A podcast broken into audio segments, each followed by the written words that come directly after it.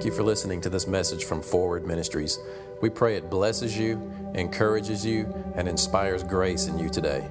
You can visit us online at forwardministries.org.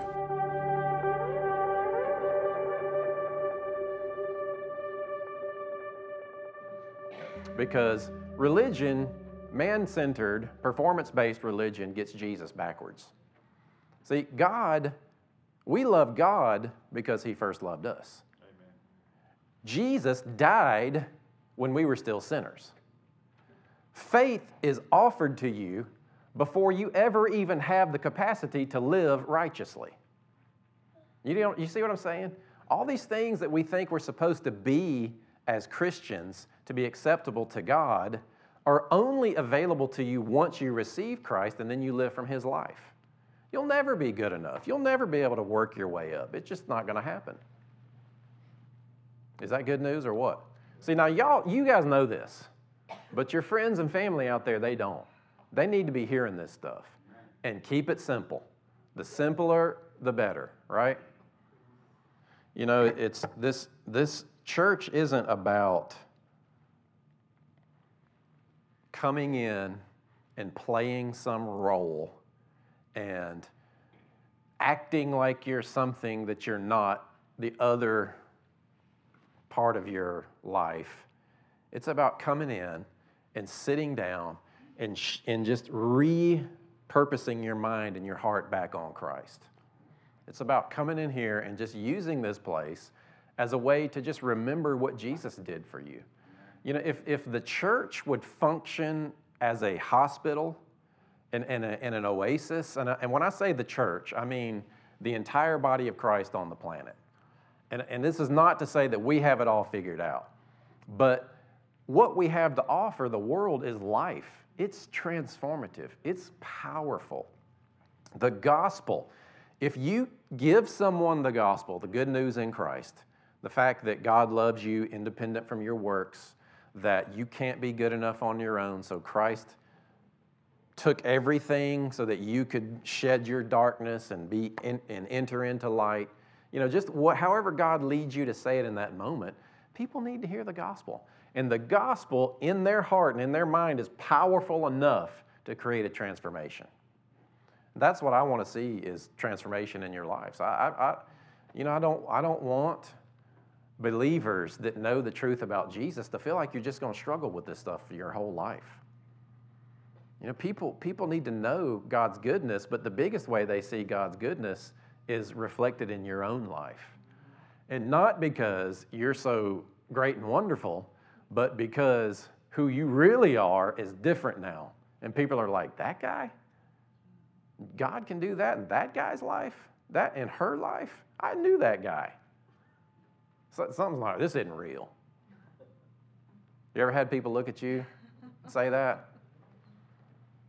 You've said it publicly. You'd never guess that, can I say what you, you'd never guess that Laura was an old meth head. Would you? You were going to say Methodist? You'd never guess she was a Methodist.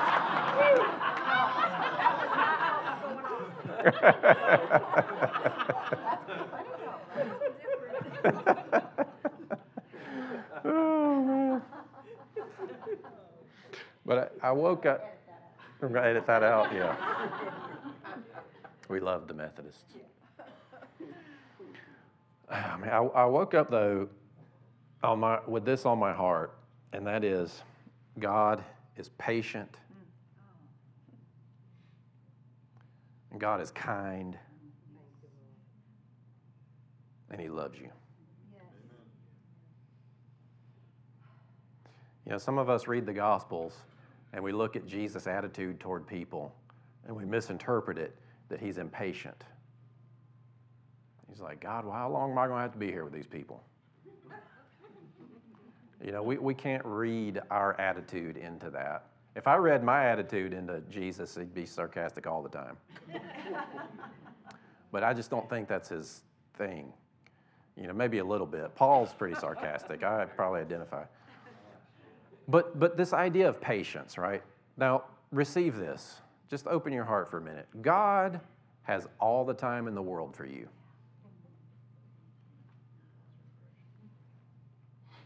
There is not one person that's more important to him than you are. He is patience. He will sit with you and walk with you and love on you. When you think he's got better things to do. I mean, I, I kind of I want this to be a moment of ministry for you from the Holy Spirit. Just, just set your heart on Him for a minute. You know, do you think God is impatient with you? Do you feel like He's saying, hurry up, hurry up? You should be further along by now. You know? I mean, there is a sense of urgency in, in regard to calling, but as far as you and your heart and your relationship with Him, He's not in a hurry.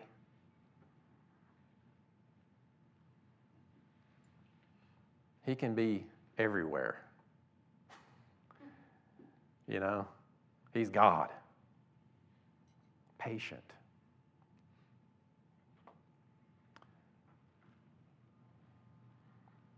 Father, we thank you for your patience. Don't, don't let yourself get distracted. I know this is very specifically for some of you. You know, because, because ultimately his patience for you will develop patience within you for yourself and, and for the world around you. Father, I thank you that your fruit, your spirit, dwells within us that have said yes to Jesus.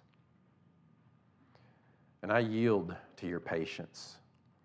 And I thank you that you never give up on me. You never stop pursuing me. You're not disappointed. You knew what you were getting when you died for me. And you did it anyway. You consider me worth it. Does that mean something to you? He's not going to give up on you. I mean, I almost just want to kind of put the word patience up there and just kind of sit and meditate on it for a little bit. I know it's not your norm. Patience in faith is so vital. You know, we talk a lot about the heart in here. And in Mark 4 and in Matthew, Jesus teaches the parable of the sower. And he teaches the mystery of the kingdom.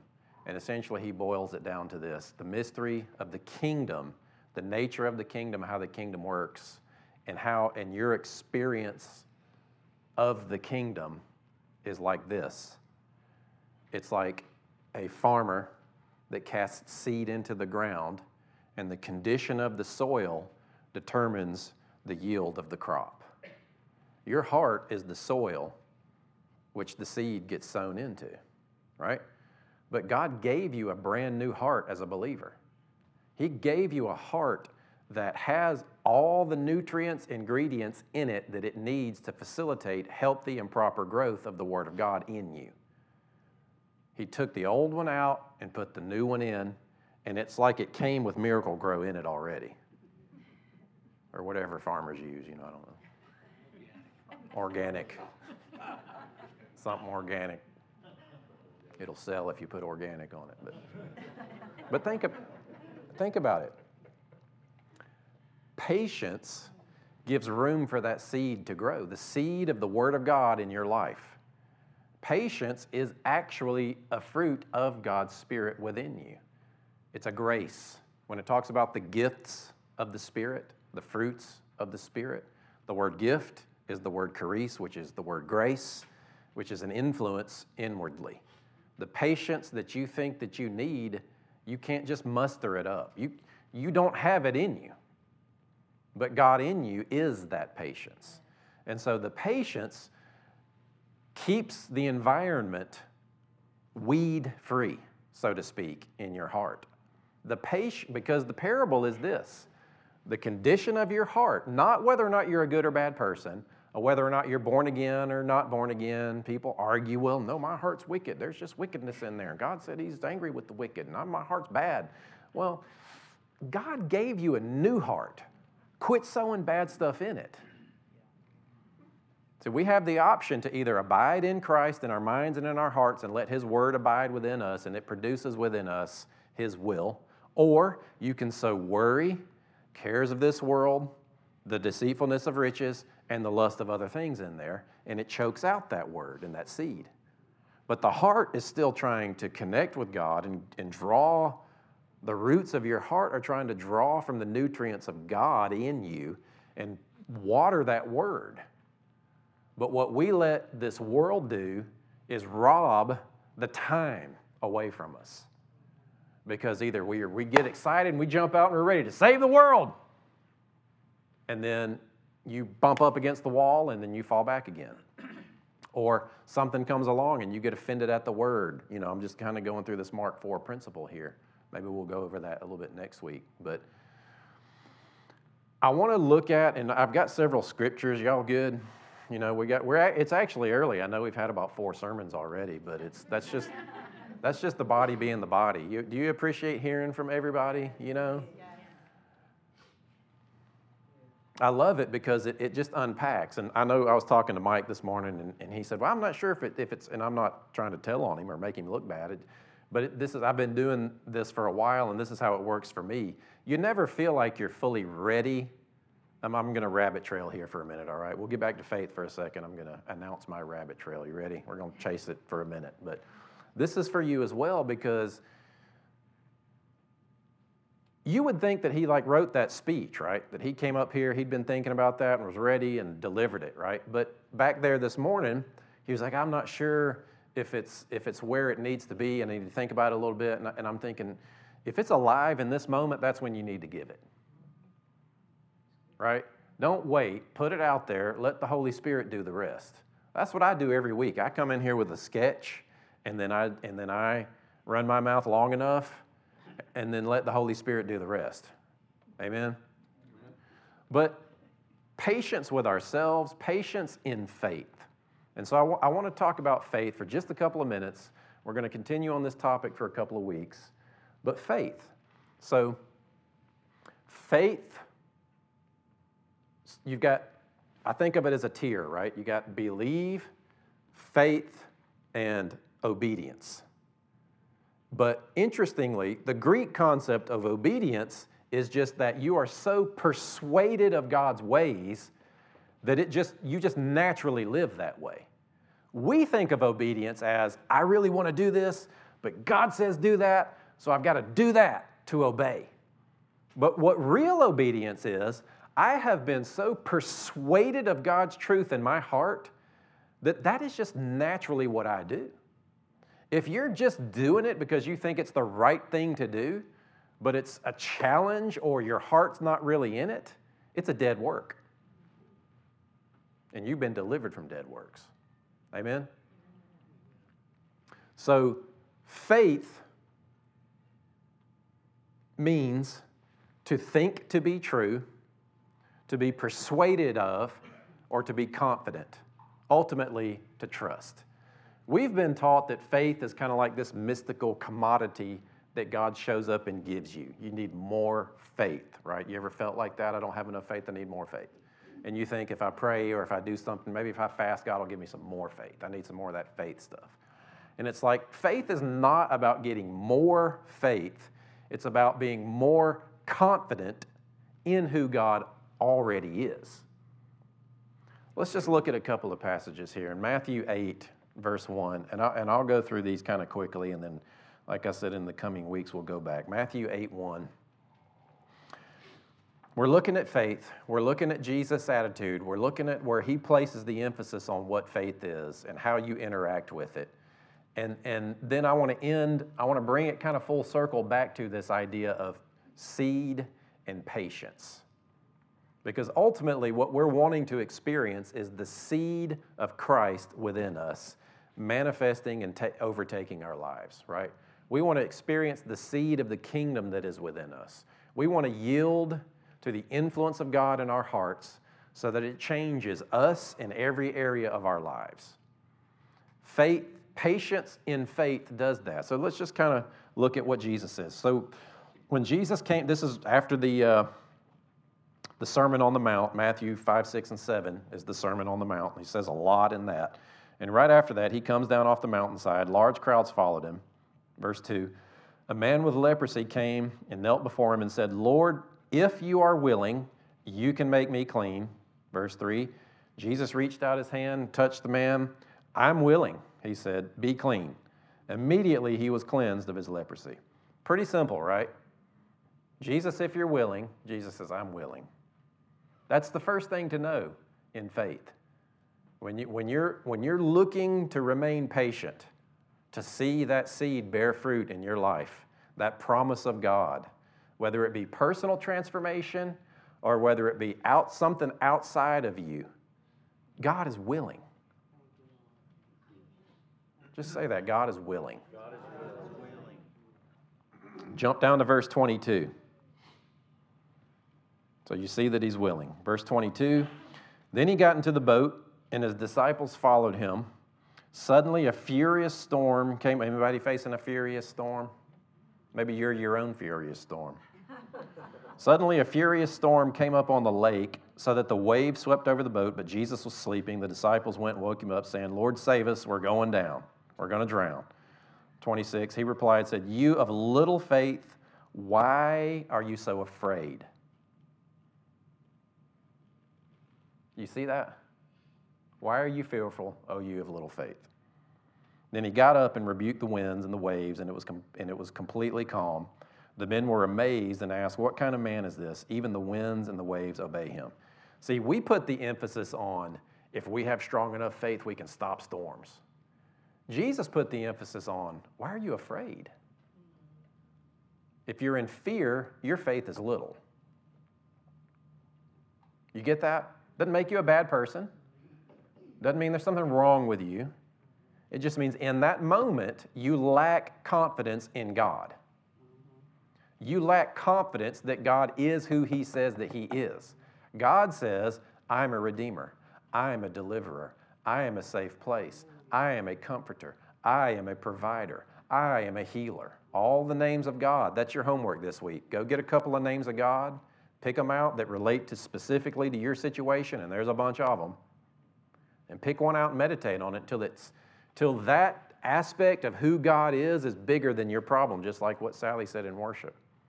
Find a name, an aspect of God, and meditate on it until in your heart you actually are more confident that God is who He says that He is than the lack of your experience of that name in your life in that moment.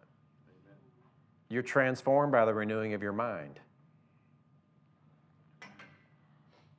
Verse 5, kind of jumping back up. So they face a situation, they don't know what to do, they're freaking out, they think they're going to die. Jesus wakes up and he says, Why are you afraid? Your faith is little. Verse 5 When Jesus had entered Capernaum, a centurion came to him asking for help. Lord, he said, My servant lies home paralyzed, suffering terribly. Jesus said, You want me to come heal him? I love that. Verse 8 The centurion replied, Lord, I do not deserve to have you come under my roof. Think about that. Jesus is offering himself to come to this guy's house. He says, I'm not, I'm not deserving. You ever done that? You ever refused God because you feel like you don't deserve him? We're getting a bunch of sermons in here today, so I'm not, I don't deserve it. But just say the word, and my servant will be healed. For I myself am a man under authority with soldiers under me. I tell you this, I tell you, I tell this one, go, and he goes, and then that one, come, and he comes. I say to my servant, do this, and he does it. When Jesus heard this, he was amazed and said the following Truly, I tell you, I have not found anyone in Israel with such great faith. Then Jesus said to the centurion, Go, let it be done as you believed it would and his servant was healed at that moment. You see the difference here? But what was he believing? He said, It happened like you believed that it would. Is the emphasis on how much faith the centurion had, or was the emphasis on, I believe in your authority, Jesus? I understand authority. You're a man of authority. He had just seen that Jesus cast out a devil in the temple, the synagogue, right before this, he'd just seen. This guy's like, I don't have this figured out. I don't know how it works, but you got something. And I believe if you say it, it's going to happen. Amen. What if that was your, what if you just removed yourself from your expectation of God working in your life and just said, God, I don't know how to do it, but I trust you. Now, I'm not talking about Ferraris and Bugattis and mansions and, you know, ski nautiques. I'm talking about righteousness, peace, and joy. I'm talking about patience. I'm talking about wisdom. You know what I mean? Don't, don't pervert this into you just get to get stuff from God. That's not, that's, come on. All right, let me stay on track. I know we're running short, long, short and long. So, little faith when you're afraid, great faith when your confidence is in the authority of Christ. And just to back this up, like I said, it's just a real simple thing I want to boil this down to. Two more passages Romans 12, 3. Jump over to the King James on that one, actually. You know, it's funny because uh, there's all different translations that you get good things out of, but King James is really good for the ofs and the these as far as context and subject when you're looking at things like this. Next week, I'm going to go into this whole thing about the faith, about faith in Christ and the faith of Christ. But I love how this says this because it's actually true to the original language. When he's talking about all the gifts and he's talking about what faith is, I say to you, through the grace given, unto me, to every man that is among you, not to think of himself more highly than he ought to think, but to think soberly. And it's kind of like people that think that they've got more faith than you, or more faith, or more of the Holy Spirit, or more anointing, or they've been imparted to by really big names, and so they've got more gifts than you. This is who he's talking to. Settle down now. Don't be thinking you're bigger than you are, big boy. Think soberly according as God has dealt to every man the measure of faith. Now, this might be a paradigm shift for some people because we think that God has given this person that he hasn't given that person. But that's not even what the language says. You have the measure of faith. The fullness of the Godhead bodily dwells in Christ, and Christ dwells in you. You didn't just get a hand, you didn't just get an ear, you got all of him. Amen? Amen? Now, one last verse here in Matthew 13 31. Matthew 13 31. Faith you have to look at, and this is, this is going to bring it all together. Faith you look at as a seed. You need patience to let that seed grow. How many of you have some things in your life you'd like to see change that you feel like only God can do? And it's our impatience with ourselves and with other people and with the world around us that's choking and limiting His power in our lives. Well, you can't limit God. Oh, yeah? That's exactly what He said the children of Israel did. He said, You got water out of that rock. I wanted to give you honey out of that rock. You limited the Holy One of Israel you limited what he could do in your life. I mean, he just goes after the Israelites and tells them, I wanted to do so much more for you, but your heart was hardened toward me, and you limited what you let me do for you. Lots of times, Jesus, somebody would ask Jesus something, and he'd say, basically in, in our modern English, he'd say, What are you willing to allow me to do for you? What are you willing to let me do for you? Your faith isn't something that you run to God with in this giant crowbar and you're trying to pry things out of his hands. Like, I'm going to get something out of God. Or you do all these amazing things and you're like, look, God, how great my faith is. Aren't you impressed? No. Great faith, confident faith, strong faith, big faith is looking at God and just being more and more and more confident that He is who He says He is. Amen. Amen. And the more confidence that produces in you, the greater your faith is, the greater your capacity to trust Him in that area. Amen. Well, I'm just always struggling financially. Well, stop making dumb financial decisions for one thing.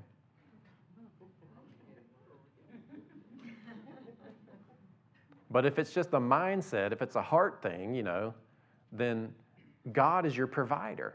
You're not experiencing Him. I'm not talking about Ferraris. We're talking about you not being broke and starving and worried all the time. How, how, would, how, would how, how nice would it be to never worry about money again? And I don't mean because you got enough money in the bank where you finally feel secure to not worry. I mean, regardless of what you got in the bank, you just don't worry about it. Amen.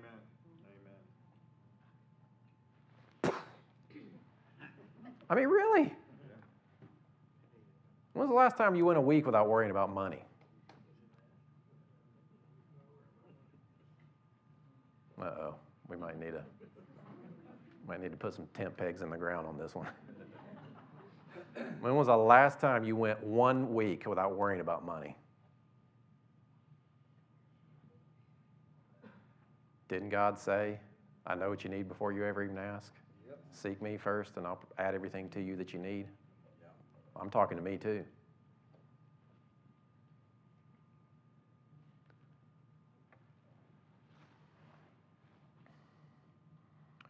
He presented another parable to them, saying, The kingdom, see, earlier when they ask him, increase our faith, he talks to them about the mustard seed. Here, he expands on how the mustard seed works. So it's like a little bit of more of an explanation of how faith works, how the seed of Christ in our heart influences our heart to receive his, his promises, his grace, his gifts faith is actually a gift, it's His influence in our life. So we just get a little bit more about what the mustard seed is like here. He presented another parable to them, saying, The kingdom of heaven is like a mustard seed which a man took and sowed into his field. It's not something that you, you get.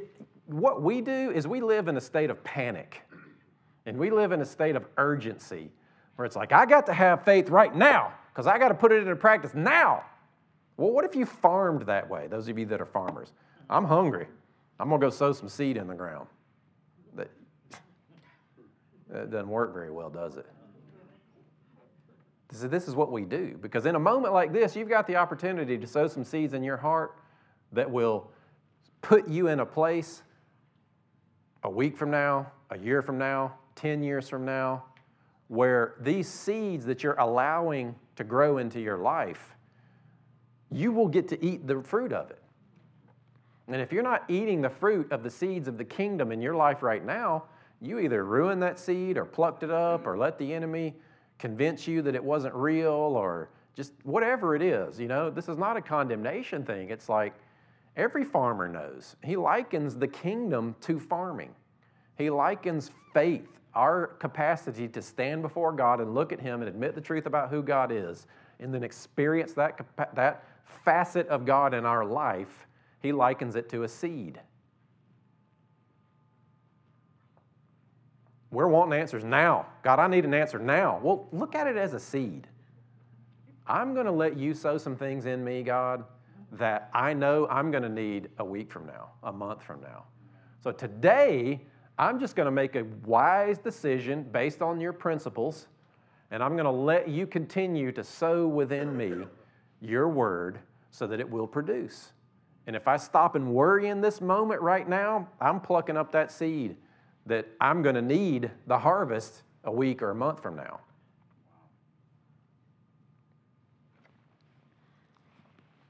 Still talking about the mustard seed, verse 32, and this is smaller than all the other seeds. It's just, just the tiniest thing, you know. It's not about getting more faith, it's about being patient and don't let stuff from this world in and choke that seed out. It's smaller than any other seed, but when it's full grown, is larger than the garden plants and becomes a tree, so that the birds of the air and, and the net and nest in its branches. And then verse 33, he kind of expands it a little bit more. He spoke another parable. The kingdom of heaven is like leaven, which a woman took and hid in three pecks of flour until it was all leavened. That's, that's faith and patience being mixed together. Those are the ingredients in your heart. Take the word of God. See, we're all on this journey of going from a believer to a disciple, to a servant, to a leader. A believer says, Yep, Jesus, what you did was for me. I believe it.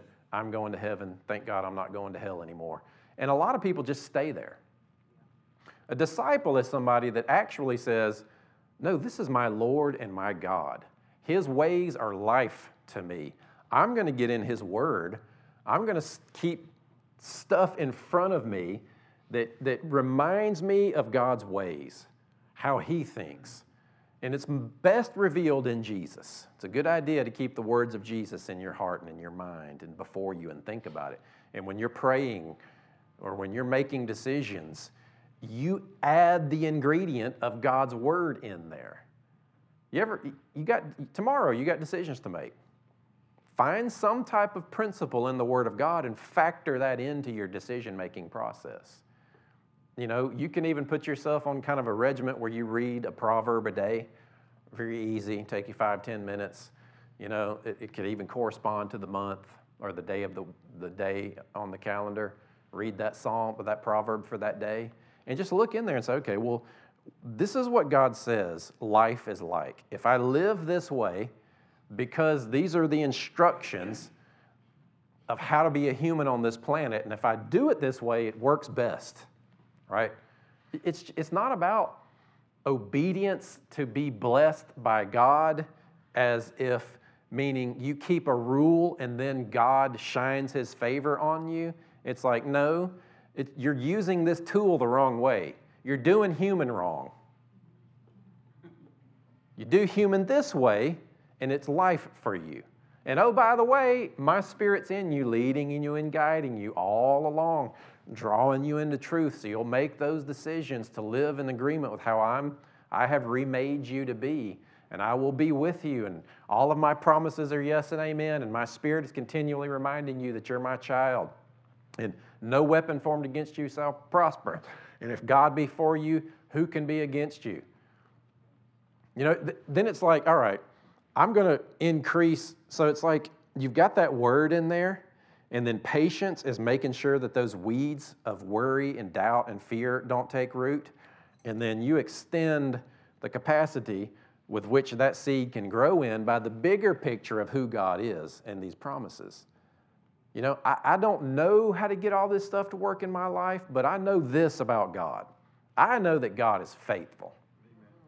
I know that God cares for me because He died for me. Amen. I know that His love is what will bring wholeness to my heart. Amen? Amen?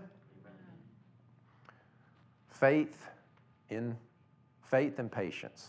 What does that look like for you? How, how can you put that into practice this week? What is it that stood out to you today? Just go ahead and remember right now. So when you go out to lunch and you say, Well, that was a great sermon, what'd they say? I don't know. Just go ahead and decide right now this is what I'm going to remember. What, what is it? What are you going to remember? It's for you. Yeah, I know we had eight sermons, so you get to forget eight times, but think about that though. It, what is it for you? You know, I, I don't want to zip it up and put a bow on it for you. You take this with the Holy Spirit. How is this going to affect your life? You know, don't walk out of here with guilt and condemnation thinking, well, I am one impatient son of a gun. You might be, but you know what? Now's the opportunity to change. Because God will live through you. You just yield your heart to Him.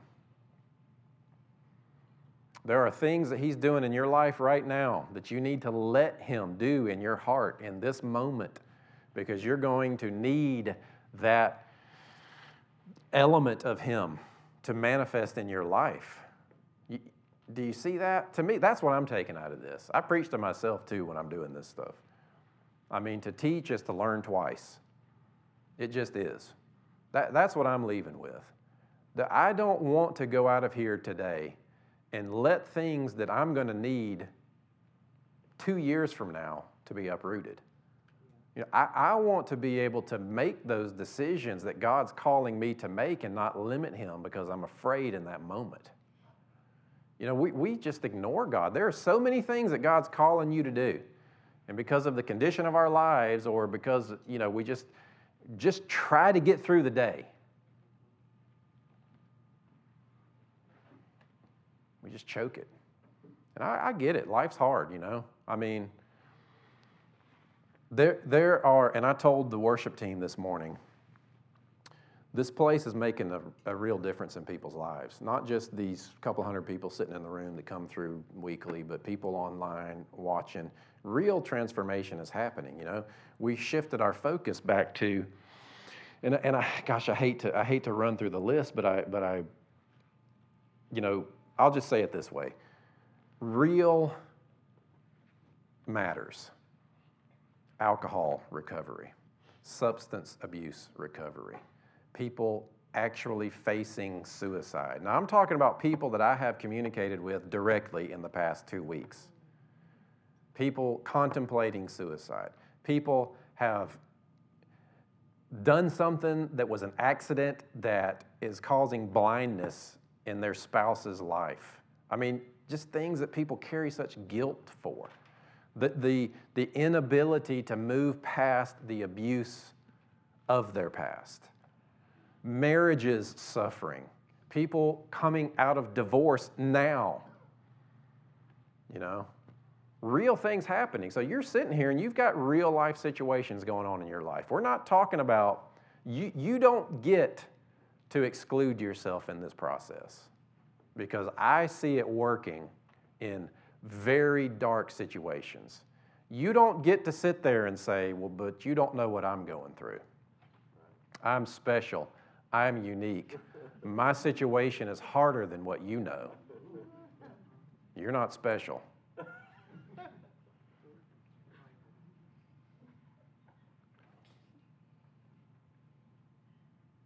I mean, I know I'm, I know I'm hitting it kind of hard, but I'm telling you, don't walk out of here thinking, well, once I get through this, then I'll be able to do that kind of stuff. No, right now, in the middle of it when it's staring you in the face, are you going to be able to hold on to that patience?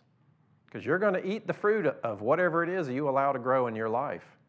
Your situation is not any more difficult than this other stuff because the Spirit of God is more powerful than anything. Amen? Amen? Father, we thank you for loving us. We thank you for giving us your Spirit. And we thank you that every single attribute that you are and that you worked in Christ can be worked in our own lives. We just want to be confident in who you are. We want to get ourselves out of the way, stop choking out your influence, and stop limiting the, the word of life within us so that we reflect your glory because the world around us is dying. Don't, don't lose, don't don't get distracted here.